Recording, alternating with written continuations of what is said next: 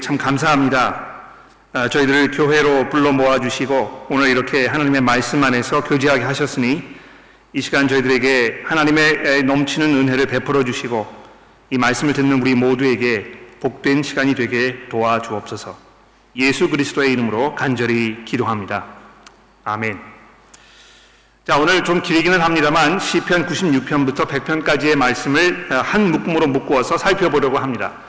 아, 원래 이 시편 101편이 이제 오늘 설교의 본문으로 정해져 있었습니다만 아, 주중에 이제 설교를 준비하면서 이 부분을 그냥 지나치는 것이 너무 아깝고 또 굉장히 귀한 말씀을 담고 있는 것을 깨닫기 때문에 아, 부족불 일정을 약간 변경하지 않을 수 없었습니다. 아, 보통 시편을 읽을 때 우리가 이 한 시편에 이렇게 집중하게 되는데요. 이 시편을 한 묶음으로 이렇게 묶어서 보게 되면 그 속에 담겨 있는 어떤 그 큰 그림, 전체적인 그림이 보이기 시작하게 돼, 돼 있습니다. 아, 그 그림이 무엇이겠습니까? 아, 오늘 아침에 이 시편들이 봉독되는 동안에 여러분 그 그림을 발견하셨습니까? 온 세상과 만물을 다스리시는 여호와 하나님의 이 통치에 대하여 이 시편들이 지금 말씀하고 있는 것입니다. 우리가 지난주에 그 96편 말씀을 살펴보았기 때문에 96편 앞부분에 있는 그 시편들을 우리가 오늘 살펴볼 시간이 없습니다만 아, 그래도 이 93편의 이 시작 부분을 여러분 잠깐 한번 보십시오. 여호와께서 다스리시니 이렇게 시작이 되고 있습니다. 여호와께서 다스리시니 스스로 권위를 입으셨도다. 여호와께서 능력의 옷을 입으셨으며 띠를 띠셨으므로 세계로 견고히 서서 흔들리지 아니하리로다. 주의 보좌는 예로부터 견고히 섰으며 주는 영원부터 계셨나이다.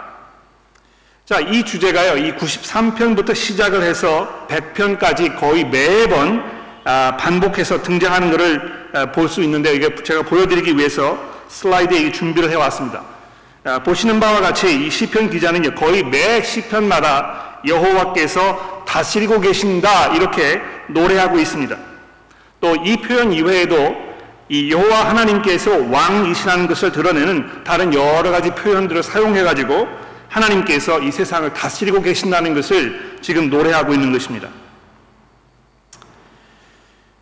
어, 하나님께서 온 천하를 지, 으시고 무한하신 권세와 영광과 위엄과 능력으로 이 통치 세상을 다스리고 계신다는 이 말씀은 우리가 잘 아는 대로 창세기 1장 첫 부분부터 성경이 가장 강력하고 분명하게 선언하고 있는 그 말씀이긴 합니다만 적어도 제가 보았을 때는 저를 비롯한 많은 그리스도인들이 실제의 생활에서 많은 경우에 그것을 삶에 적용하지 못하며 또 적용하지 않으면서 살고 있는 것처럼 보인다는 것입니다.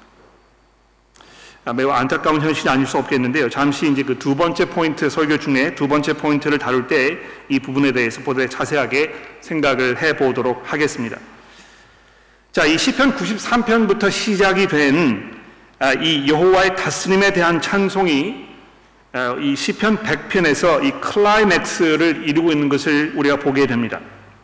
어, 시편 93편부터 99편까지는 보시는 바와 같이 제목이 달려 있지 않은데요.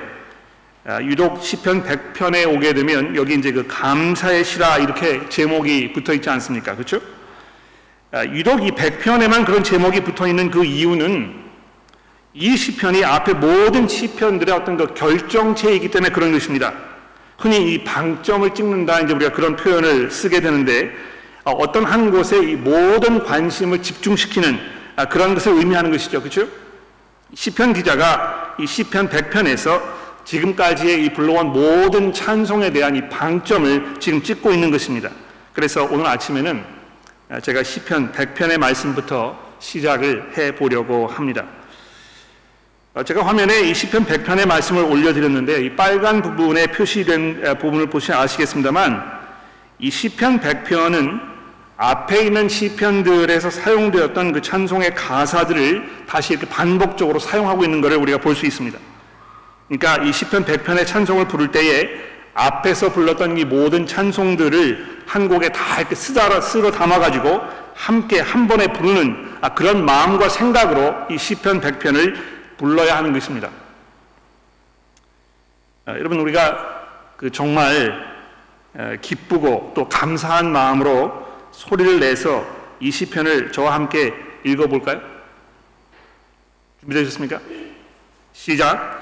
온 땅이여 여호와께 즐거운 찬송을 부를지어다 기쁨으로 여호와를 섬기며 노래하면서 그 앞에 나아갈지어다 여호와가 우리 하나님이신 줄 너희는 알지어다 그는 우리를 지으신 이요 우리는 그의 것이니 그의 백성이요 그의 기르시는 양이로다 감사함으로 그 문에 들어가며 찬송함으로 그의 궁전에 들어가서 그에게 감사하며 그 이름을 송축할지어다 여호와는 선하시니 그의 인자하심이 영원하고 그의 성실하심이 대대에 이르리로다.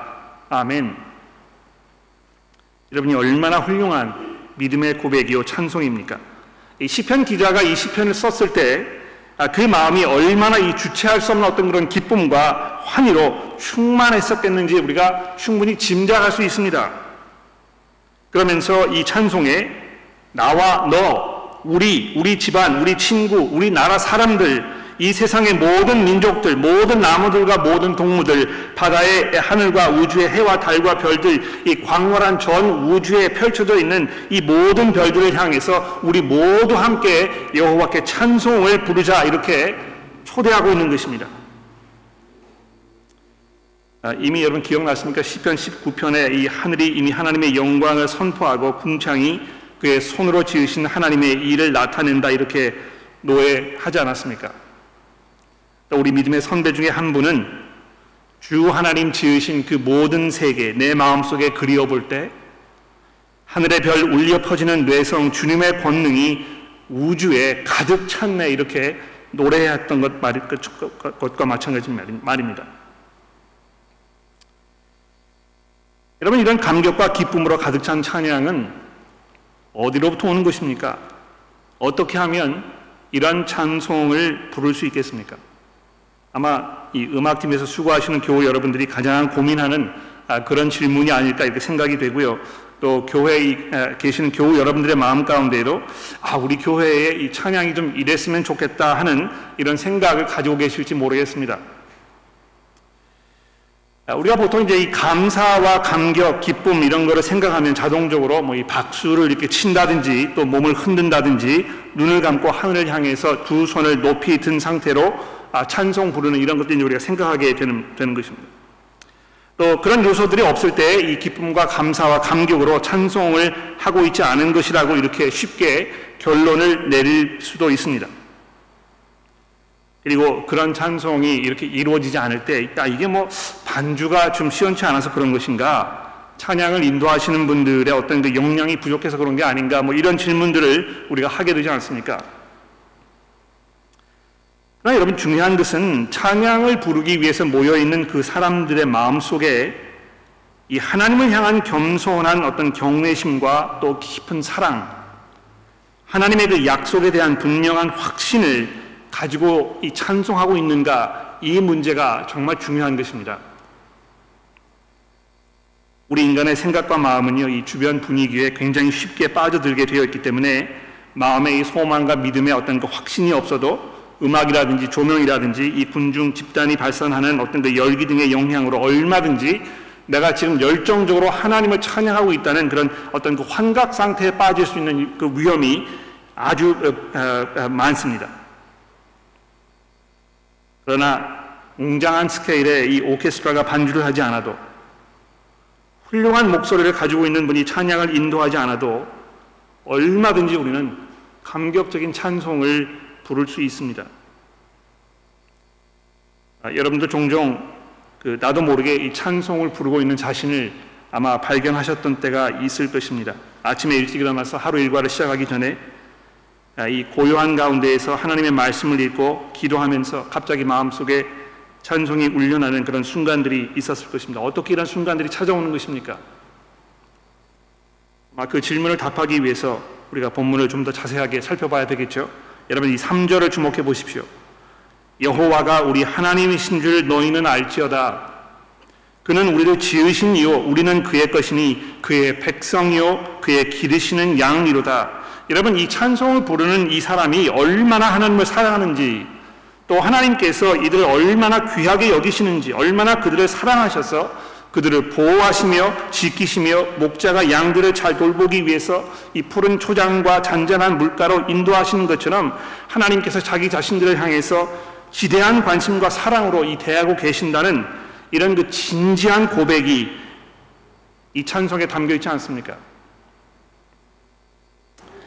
요즘처럼 어수선하고 불안한 때에 또 삶에 닥친 육체적, 정신적 시련과 고난 속에서 내 자신의 약하고 죄악된 모습들이 견디기 어려운 그런 짐으로 우리의 어깨를 짓눌러 올 때에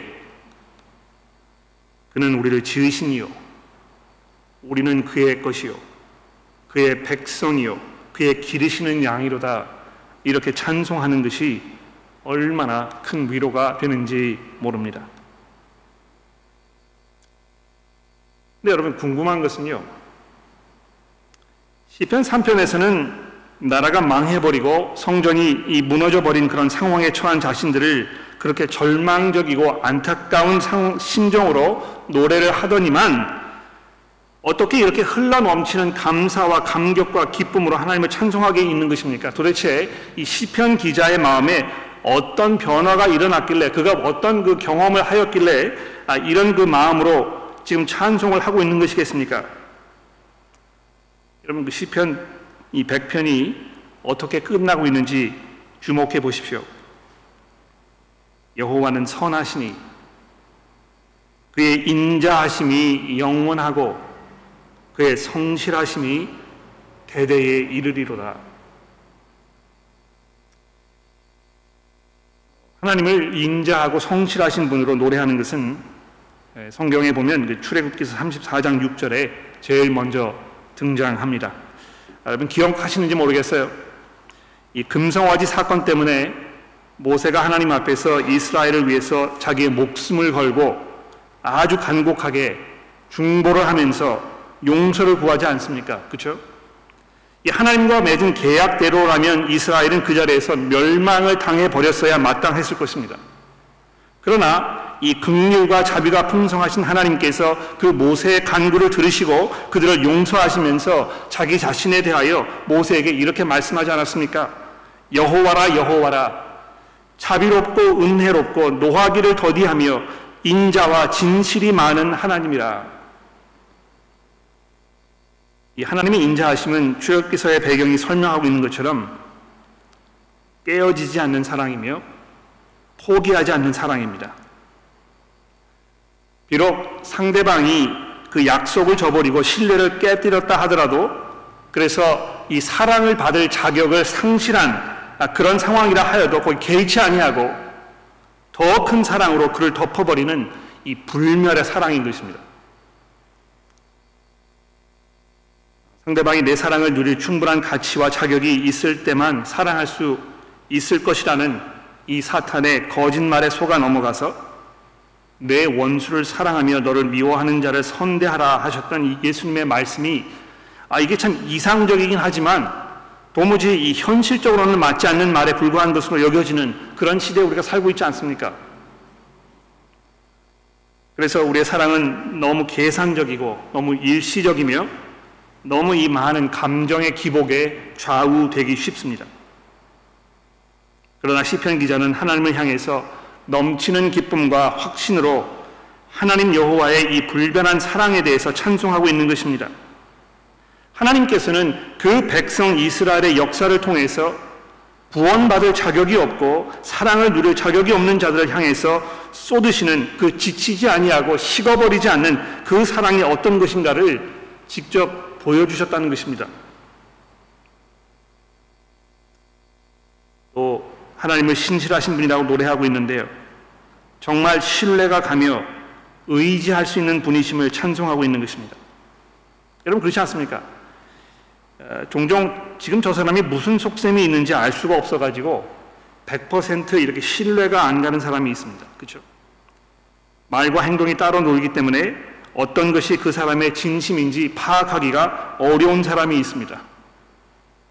그러나 하나님은 진실만을 말씀하시고 그 진실을 따라서 움직이시는 분이시라는 것입니다. 우리가 이 신의를 저버리고 오직 자기만의 유익을 위해서 다른 사람에게 손해 끼치거나 또 그들을 희생시키는 것을 주저하는, 주저하지 않는 그런 사람들이 우리 가운데 있다면 하나님께서는 진실하신 분이시기 때문에 거짓이 없으신 분이시기 때문에 진리의 하나님이시기 때문에 우리는 그분을 전적으로 의지하고 그분을 기댈 수 있는 것입니다. 여러분 이스라엘 백성들이 그들의 역사를 통해서 이러한 하나님에 대한 사실을 수도 없이 목격하고 경험하지 않았습니까?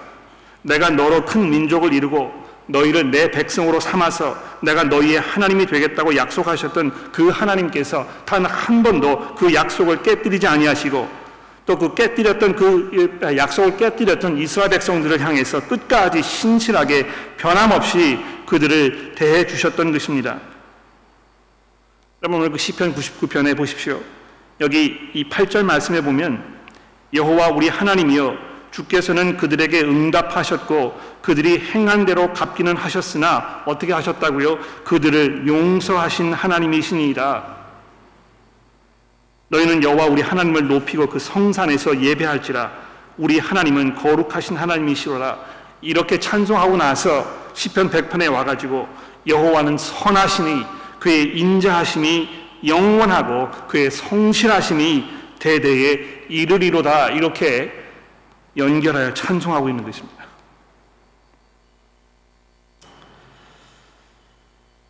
아, 근데 여러분, 이 모든 것이 내 뜻대로 내가 원하는 대로 어, 진행되면서 삶이 아주 평탄하게 풀릴 때가 있잖아요. 그렇죠? 그럴 때는 이 주의 인자하심과 성, 신실하심을 찬송하는 것이 그렇게 어렵지 않습니다. 그러나 삶의 시련이 몰려오는 순간 믿음의 위기가 찾아왔을 때는 어떻게 할 것인가? 이거 우리가 깊이 생각해 봐야 되겠죠.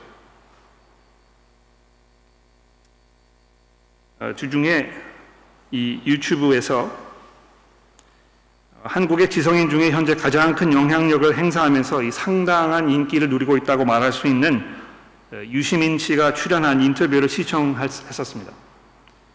그분이 최근에 어, 예전에 그 쓰셨던 이 거꾸로 읽는 세계사라는 그 책을 쓰셨는데 어, 그 책의 개정판을 이제 최근 출간하시면서 그것을 기념하고 홍보하기 위해서 TBS라는 어, 방송국에서 이 오늘의 읽음 그 프로, 프로에 이분을 초대해가지고 인터뷰를 진행을 했었습니다. 이분이 뭐 이 논리 정연하고 유창하고 박직한 면에서 아마 타의 추정을 불허하는 분임에 틀림이 없습니다만 아, 이분이 하시는 말씀을 들으면서 아, 이분이 뼛속까지 인본주의자이며 또 유물론적인 사상으로 철저하게 무장되어 있는 분이구나 하는 것을 새삼 느끼게 되었습니다. 이분이 뭐라고 말씀하셨는가 하면 인간이라는 존재는 원자들의 결합에 불과하기 때문에 우리가 왜 존재하는가에 대하여 아무런 답이 없는 것이다. 그래서 인생은 원래 그 자체적으로 아무런 의미가 없다. 다만 인간이 이 자아의식을 가지고 있기 때문에 내가 어떻게 살 것인가를 스스로에게 질문하게 되고 그 질문에 대한 답으로 그냥 내 자신이 내 구미와 내 취향에 맞게 내 스스로에게 의미를 부여하게 되는 것이다. 그래서 인생의 의미는 외부에서 주어지는 것이 아니고 내 스스로가 내 자신에게 부여하는 것이다. 이렇게 이제 결론을 내리셨습니다. 굉장히 매력적이고 또 멋있게 들리는 말이긴 합니다만 하나님께서 성경을 통해서 우리에게 말씀하시는 인간의 삶과는 정반대되는 그런 생각인 것입니다. 여러분 제가 왜 인터뷰를 거론하는가 하면요. 이분이 한국에서 가장 저명하고 영향력 있는 지식인의 한 사람으로 간주되기 때문에 그렇습니다. 아, 이분과 관련된 동영상들의 이 구독자가 적게는 뭐 50만 명, 또 많게는 100만 명 이상을 훌쩍 넘어가는 아, 실로 막대한 영향력을 행사하고 있는 아, 그런 게 분명합니다. 이분은 이제 항상 이야기를 하실 때마다 그냥 내 견해를 표현하는 것이다. 내 생각을 그냥 내 마음대로 말하는 것일 뿐이다. 이렇게 이제 이야기하십니다만 아마 그분도 자기가 얼마나 사회에 막강한 영향력을 미치고 있는지에 대해서 충분히 이해하고 있을 거예요. 그런데 이분은 인생을 생각하고 이해하려는 대부분의 사람들에게 인본주의적인 주장을 심어주기 위해서 어떤 그 유물론적인 가치관이 사회에 막대한 영향력을 끼칠 수 있게 하는 그 발판을 지금 마련해 주고 있는 것입니다. 사실 계몽주의가 시작된 이후로 지난 수백 년간 이 세상에서는 하나님께서 발붙이실 이 공간이 점점 점점 줄어가는 것처럼 보입니다. 교회는 윤리적으로, 도덕적으로, 금전적으로, 신학적으로 타락에 깊이 빠져서 허우적거리고 있지 않습니까? 특히 한국에서는 지난 수십 년간 교회 성장이 멈춰버렸을 뿐만 아니라 오히려 교세가 점점 약해져 간다는 그런 소식이 들려오는 것입니다. 언론과 방송에서는 연일 종교에 대한 신랄한 비판의 글을 아, 이, 견, 이, 이 견해들이 흘러 넘치고 있, 지 않습니까? 일반인들의 의식 속에서도 하나님에 대한 적대 감정이 더욱 드세게 일어나고 있는 것 같습니다. 정치인들은 새로운 법을 제정하면서 어떻게 해서든지 간에 과거 기독교적인 세계관에 입각한 법들을 뜯어 고치려고 안간 힘을 쓰고 있습니다. 더군다나 요즘처럼 이 코로나 사태로 인해서 교회에 모인 그 일에 대해서 어떤 깊은 심적인 브레이크가 걸려 있는 이런 상황에서 또 신앙생활의 시대에 맞게 인간 기준에 맞게 합리적이고 이성적으로 접근하자고 주장하는 이 자유주의 신학의 이 물결이 교회를 신학적으로 분리시키고 분열하는 이런 시대에 아마 밖에서 교회를 들여다본다면 야, 이 하나님 총체적 난국에 빠지셨구나 이렇게 생각이 될지도 모르겠습니다. 이 사권에 포함되어 있는 시편들을 한 권의 책으로 묶는 작업이 진행되던 당시의 상황도 아, 지금 이 상황과 그렇게 별반 다르지 않습니다. 다윗의 왕조가 형편없이 타락해서 무너지고 하나님의 위엄과 영광의 상징이었던 예루살렘의 성전이 돌 위에 돌 하나 남지 아니하고 다 무너져 내렸을 뿐만이 아니고 하나님의 축복으로 선택받은 백성이라고 자부했던 유대 민족이 바벨론의 포로로 끌려가서 거기에 다시 노예로 전락하여 아주 치욕적인 이런 삶을 살아갈 수밖에 없었던 이 절망의 시대였던 것입니다. 도대체 내 하나님은 어디 있느냐? 이렇게 조롱과 비난, 이 비웃음의 비난이 소나기처럼 쏟아지고 있던 그 때가 아니었겠습니까? 그런데 그 와중에 여러분 이 시편 99편을 부른다고 한번 상상해 보십시오. 시편 99편을 볼까요? 여호와께서 다스리시니 만민이 떨 것이요. 여호와께서 사이에 좌정하시니 땅이 흔들 것이로다. 시온에 계시는 여호와는 위대하시고 모든 민족보다 높으시도다. 주의 크고 두려운 이름을 찬송할지니 그는 거룩하심이로다 이스라엘 백성들이 뭐 이 평탄한 그런 삶을 살 때는 이런 찬송을 부르는데 아무런 문제가 없었겠습니다만 바벨론으로 끌려가면서 이 찬송을 부를 수 있었을까요? 여러분의 삶에 시련이 닥쳤을 때, 믿음의 위가 왔을 때, 여러분 아직도 일어나서 하나님 앞에 무릎을 꿇으며 여호와께서 다스리고 계신다고 고백하시겠습니까? 여호와께서 시온에 계신다고 이전에 말씀하고 있지만 즉 예루살렘에 세워졌던 그 장엄한 성전에 계신다고 노래하였지만 성전이 다 무너져 버린 상황에서 여호와께서 다스리신다고 찬송하는 것은 대단한 용기와 깊은 확신이 요구되는 믿음의 행위였을 것입니다. 물론 무신론자들은요 이런 것을 두고 믿음이라는 것이 용기와 확신이 아니고 다만 자기 최면이고 자기를 기만하는 어리석음이라고 이렇게 조롱합니다. 하나님께서 다스리고 계신다는 것을 둘째치고 하나님이 존재한다는 것을 보여주는 증거라도 대보라고 이렇게 이야기하면서 확신을 주지 못하는 증거가 없이 맹치라는 것이 지적 자살 행위라고 조롱하지 않습니까? 근데 여러분, 성경의 저자들이요, 이 세상 사람들이 생각하는 것처럼 그렇게 어리석거나 그렇게 단순하거나 그런 사람들이 아닙니다. 하나님께서 인자하심과 신실하심으로 공평과 정의로 이 세상을 통치하고 계신다는 것을 여러분 시편 98편이 이렇게 말씀하고 있습니다. 보십시오. 새 노래로 여호와께 찬송하라. 그는 기이한 일을 행하사 그의 오른손과 거룩한 팔로 자기를 위하여 구원을 베푸신 이로다. 여호와께서 그의 구원을 알게 하시며 그의 공의를 뭇 나라의 목전에서 명백히 나타내셨도다. 그가 이스라엘의 집에 베푸신 인자와 성실을 기억하셨으므로 땅 끝까지 이르는 모든 것이 우리 하나님의 구원을 보았도다. 아, 근데 여러분 보시면은요. 지난주 우리가 살펴보았던 96편도 사실 똑같은 것을 찬송하고 있습니다. 96편을 보십시오. 새 노래로 여호와께 노래하라. 온 땅이여 여호와께 노래할지어다. 여호와께 노래하여 그 이름을 송축하며 그의 구원을 날마다 전파할지어다. 그의 영광을 백성들 가운데 그의 기이한 행적을 만민 가운데 선포할지어다. 즉 하나님께서 이스라엘의 역사를 통해서 그 백성들을 구원하셨던 사건들을 지금 기억해내고 있는 것입니다. 멀리는 그 출애굽 사건이 있었겠지요. 또 가장 가까이는 이 바벨론에서 포로 생활을 끝내고 남은 자들이 다시 약속의 땅으로 귀환하던 그 사건을 아마 염두에 두고 있었을 것입니다. 그리고 이 두축 그 사이에 하나님께서는 사사들을 통해서 선지자들을 통해서 그리고 하나님의 기름 부음을 받아서 왕으로 세움을 받았던 이 다윗 왕의 후손들을 통해서 계속해서 이스라엘 백성들을 구원해 내지 않으셨습니까? 그래서 유다 백성들은 하나님의 구원의 손길을 경험할 때마다 이 시편 98편을 노래하였을 것이고 후에 출애굽 사건을 기억하던 그 명절에 바벨론에서의 귀환을 기념하는 명절에 성전에 다시 모여서 이 찬송을 아마 목이 터져라고 부르지 않았을까 생각합니다. 98편, 99편, 100편으로 넘어가면서 그들의 마음속에 얼마나 깊은 위로와 확신이 흘러 넘쳤겠습니까? 우리가 지금 이 시편을 찬송할 때도 역시 마찬가지입니다. 세상 사람들의 눈에는 하나님께서 더 이상 통치하지 않으시는 것처럼 보일 것입니다. 아니 아예, 아예 처음부터 하나님 존재하지 않았었고 이 유시민 씨를 비롯한 모든 무신론자들이 주장하는 것처럼 인간이 지어낸 것에 불과하다는 것처럼 이렇게 보일 수도 있을 것입니다.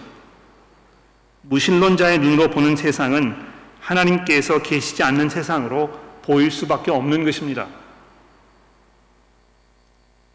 그러나 우리 인간들의 죄와 우리 인간들을 죄와 죽음에서 구원하시기 위하여 우리에게 하나님의 이 영생에 들어가는 거듭남의 특권을 주시기 위하여 이 세상에 살면서 하나님을 참으로 예배하고 그분과 깊은 인격적인 교제를 만끽하면서 그 사는 놀라운 은혜를 누리시게 하시기 위해서 하나님의 아들이신 예수 그리스도께서 구원자로 구세주로 우리를 찾아오시기 오시게 하셨고 그분으로부터 우리는 하나님의 인자와 성실을 이제 분명하게 경험하게 된 것입니다. 요한 사도가 요한복음 1장 1절 14절을 쓰면서 뭐라고 이야기했습니까? 말씀이 육신이 되어 우리 가운데 거하심에 우리가 그의 영광을 보니 하나님의 독생자의 영광이요 은혜와 진리가 충만하더라 이렇게 이 적을 때 그의 마음이 얼마나 벅차 올랐겠습니까?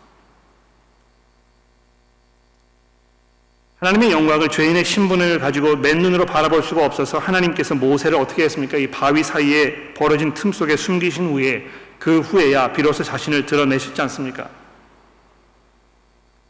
그러나 예수 그리스도를 인격적으로 만난 모든 신약시대 이후의 성도들은 이 십자가에 나타난 하나님의 사랑, 하나님의 은혜와 진리를 보면서 야, 이제 하나님의 영광이 보이는구나. 이제야 비로소 그 찬란한 하나님의 영광이 예수 그리스도를 통해서 우리를 향하신 그 한없는 사랑과 신실함으로 우리에게 다가오고 있구나 이렇게 감격하게 된 것입니다.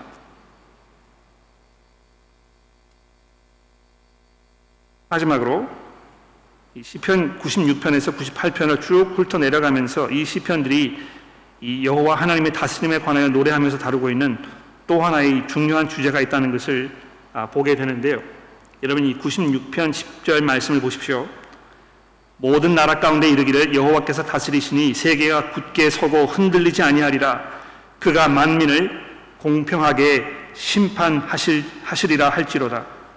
하늘은 기뻐하고 땅은 즐거워하며 바다와 거기에 충만한 것이 외치고 아, 밭과 그 가운데 있는 모든 것은 즐거워할지로다. 그때 숲의 모든 나무들이 여호와 앞에서 즐거이 노래하느니 그가 임하시되 땅을 심판하러 임하실 것이라. 그가 의로 세계를 심판하시며 그의 진실하심으로 백성을 심판하시리로다. 또 97절, 그러니까 7편 1절을 보십시오. 여호와께서 다스리시니 땅은 즐거워하며 허다한 섬은 기뻐할지어다. 구름과 흑암이 그를 둘렀고 의와 공평이 그의 보좌의 기초로다. 불이 그 앞에서 나와서 사방의 대적들을 불사르는도다. 그리고 마지막으로 98편 6절 말씀을 보십시오. 나팔과 호각 소리로 왕이신 여호와 앞에 즐거이 노이하여 소리칠지어다. 바다와 거기에 충만한 것과 세계와 그 중에 거주하는 자는 다 외칠지어다. 여호와 앞에서 큰 물은 박수할지어다. 산악이 함께 즐거이 노래할지어다. 그가 땅을 심판하러 임하실 것이미로다. 그가 의로 세계를 판단하시며 공평으로 그의 백성을 심판하시리로다. 시편 기자의 마음속에는 여호와 하나님께서 온 세상을 다스리고 계신다는 믿음이 그로하여금 언젠가 하나님께서 이 세상의 모든 악과 불의를 심판하시고 정리하기 위하여 오실 것이라는 그 믿음으로 귀결되고 있는 것입니다. 사랑하는 교회 여러분, 그리스도 예수께서 그의 신부로 삼기 위해 핏값을 주고 사신 교회에 참된 성도들을 구원하시기 위하여 반드시 오실 것입니다. 그때가 언제인지 우리가 잘 알 수 없습니다만 시편 기자가 시편 110편에서 아, 100편에서 노래하였듯이 이 신실하신 그 하나님께서 그 약속을 반드시 이루어 내실 것입니다. 바로 이 사실 때문에 우리 성도들은요 결코 염세적일 수 없습니다. 삶을 비관하면서 어둡고 부정적인 시각으로 이 삶을 바라보지 않습니다. 왜 그렇습니까? 새 하늘과 새 땅이 우리에게 약속되어 있기 때문에 그런 것입니다. 우리는 동시에 이 세상에 안주하지 않습니다. 이 세상이 나의 영원한 집이 아님을 우리가 알고 있습니다. 시편 90편 1절이 고백하고 있듯이 주 여호와 하나님께서 우리의 영원한 거처가 되셨다는 것을 우리가 날마다 믿음으로 고백하며 살아가고 있는 것입니다. 이것을 우리가 기억할 때에 성도들은 이 세상의 불의와 악을 바라보면서 그것을 초조해하거나 그런 것들에 대한 이 분노에 사로잡혀서 우리의 힘으로 혁명을 일으켜 세상을 바꾸려는 이런 무모함에도 사로잡히지 않습니다. 기도 없이 내 힘으로 문제들을 해결해 보겠다고 나서지 않으며 기도를 하더라도 하나님의 뜻은 상관하지 아니하고 내 욕구를 내가 원하는 대로 충족시켜 달라고 하나님께 때를 쓰지도 않는 것입니다. 겸손히 주의 뜻을 구하고 비록 내가 원하는 방향으로 일이 진전되지 않는다고 하여도 하나님께 그것을 맡겨드리며 불평과 불만을 터뜨리지 않으며 실망스러워하지 않습니다. 한국에서는 대선을 불과 50일 정도 앞두고 누구를 대통령으로 선출할 것인지에 이 모든 시선이 집중되어 있습니다. 모든 후보자들, 모든 정당들이 저마다 사회 정의와 공평, 질서를 외치면서 자기 자신들만이 그것을 가져다 줄 수 있다고 호언장담하고 있습니다. 또 어떤 사람들은 누가 차기 대통령이 되는가에 구분이 걸려 있다고 생각합니다. 그러나 성경은 말씀합니다. 인자와 성실의 여호와께서 온 천하를 다스리고 계시며 주 예수 그리스도께서 그의 성도들을 구원하시기 위하여 이 땅을 심판하시기 위해 곧 오실 것이라고 말씀하고 있는 것입니다. 여러분 이것이 아니면 그 무엇이 우리 마음속에 기쁨과 감사의 찬송을 가져다 줄 수 있겠습니까? 그분께서 오셔서 영원하실 그 나라가 영원히 흔들리지 아니하며 주의 사랑하는 모든 백성들에게 영원한 거처가 마련된 그 순간을 우리가 기다리면서 우리 모두 기쁨과 감사의 찬송을 하나님께 드립시다. 기도하겠습니다.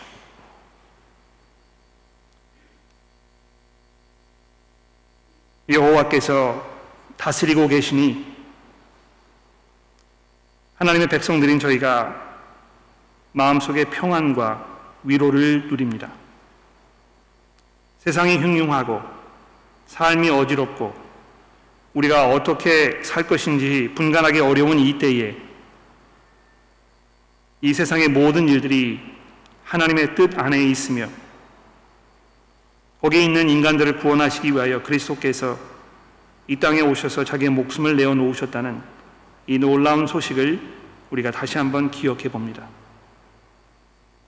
주의 인자하심과 주의 그 성실하심이 우리의 마음과 생각을 가득가득 채워주시고 그것으로부터 울려나는 깊은 소망과 기쁨과 확신 가운데 하나님을 찬송하게 우리를 도와주옵소서.